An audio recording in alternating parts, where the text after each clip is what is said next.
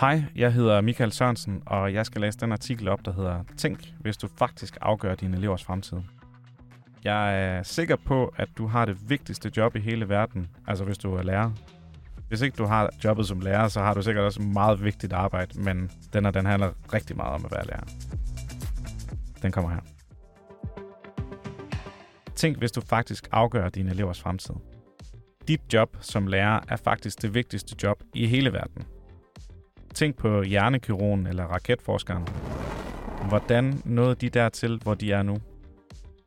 De har helt sikkert haft en dygtig biologi- og fysiklærer, som inspirerede dem til at gå endnu længere.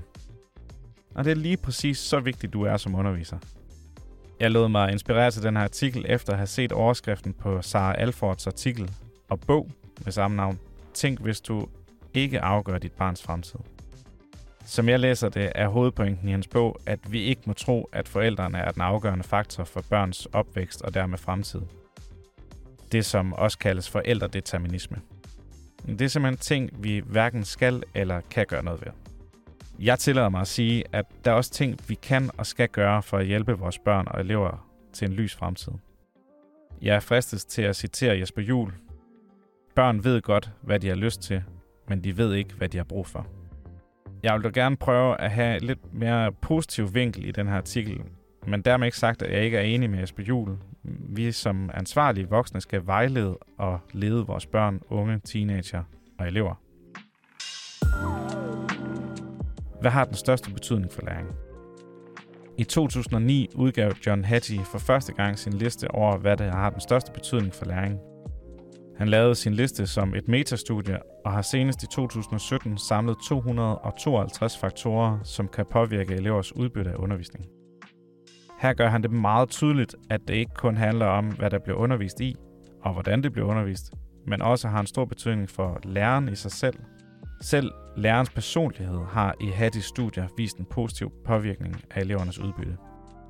Så lad mig lige vende tilbage til overskriften. Tænk, hvis du faktisk afgør dine elevers fremtid. Jeg er overbevist om, at hvis vi ikke direkte afgør fremtiden, så påvirker vi som lærer den kraftigt. Hattis liste viser os, at det betyder noget for eleverne, at vi har forventninger til dem. Endda viser Hattie, at det har større indflydelse på elevernes udbytte end lærernes faglige kompetencer, hvis bare læreren tror på, at eleverne lykkes. Min pointe er, at det ikke er ligegyldigt, hvordan vi tænker om os selv som undervisere. For hvis jeg ikke tror på, at min tilstedeværelse som lærer har betydning for elevernes udbytte, så får jeg nok desværre ret. Derfor vil jeg også gerne opfordre til, at vi som lærere hver dag husker på vigtigheden af vores job. Når jeg træder ind i et klasselokale, så gør jeg det, fordi jeg har en ambition om positivt at være med til at påvirke mine elevers fremtid. Jeg gør det, fordi jeg har et oprigtigt ønske om, at mine elever skal lykkes. Når man dykker ned i Hattis liste, så bliver det også tydeligt for enhver, at der er meget, vi kan gøre for positivt at påvirke elevernes læringsudbytte. Hvis du er nysgerrig på listen, så er den at finde på visiblelearning.org. Der er en lys fremtid for alle, og vi er alle med til at skabe den. De valg, vi tager for os selv og vores elever, har en betydning for, hvor lys den bliver.